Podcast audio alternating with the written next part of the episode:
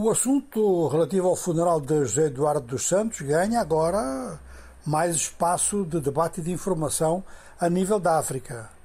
Ou seja, que há diversas interpretações sobre a personalidade, a atividade eh, e as heranças eh, do antigo presidente angolano, mas há um ponto que parece ser um ponto de interesse de uma forma geral em muitas capitais, tanto na mídia quanto nas chancelarias. O que é que realmente acontece com um chefe de Estado que seja mais ou menos dissidente e que venha a falecer fora do continente africano. Não é a primeira vez que isso acontece. Já aconteceu com o presidente congolês do Congo Brazzaville, Pascal Lissouba. Mas, na maior parte dos casos, mesmo em situações de grandes divergências, procura-se que o cadáver eh, volte ao país. Até hoje, por exemplo, o Marshal Mobutu, ou a família do Marshal Mobutu, melhor dizendo, aguarda que isto seja resolvido dessa forma. Mas há outras situações em que nem houve discussão, quer dizer, até o próprio poder tirou vantagens políticas disso, dando uma prova de abertura e então fazendo regressar mesmo eh, restos mortais de adversários.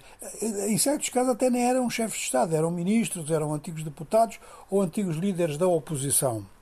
Há casos de antigos líderes da oposição que estão, eh, esses até hoje, afastados da África. Os seus restos mortais repousam fora da África. Alguns até nem querem, as famílias nem querem que eles voltem, porque tinham muita ligação à Europa e ficaram por lá, mas há outros que as famílias gostariam que eles voltassem, e há outros até que desapareceram. Por exemplo, é, é, antigos líderes da rebelião camaronesa, estou a falar da rebelião inicial, não daquela que está em curso, antigos líderes da rebelião camaronesa desapareceram e não se sabe muito bem deles. E há um deles, que era realmente o, o, o principal, um Begubier, esse nunca voltou. Parece que ficou na Suíça, salvo erro. Há outros casos também de desaparição, como Mehdi Ben Barka, no, em Marrocos. Esse foi um caso, então, até muito, muito falado, porque ele teria sido assassinado em território francês e a França não gostou nada da história. Agora, isso também acontece em outras partes do mundo, quer dizer, há figuras da América Latina que ficaram até historicamente, já nem saem, não é? em, em cemitérios europeus. De maneira que é provável que este assunto venha a ganhar nova dimensão em Angola, porque realmente há uma negociação em curso entre o Estado, o Estado angolano, o Estado a família, com a observação do Estado espanhol.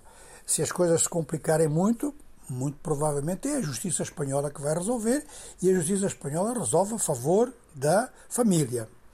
No caso concreto da família, agora levanta-se a dúvida se houve alguém que deu ordem então para desligar a máquina e se deu ordem então tem muita autoridade. Mas há dúvidas sobre se mesmo com a máquina José Eduardo Santos não parou todas as suas funções. De maneira que aqui fica realmente um problema de quem é que tem autoridade para decidir onde é que é o funeral, quando é que é o funeral e muita coisa vai depender da autópsia que então está prevista eh, para, para Barcelona, para ser publicado o resultado, aliás, dela, do Instituto Médico Legal.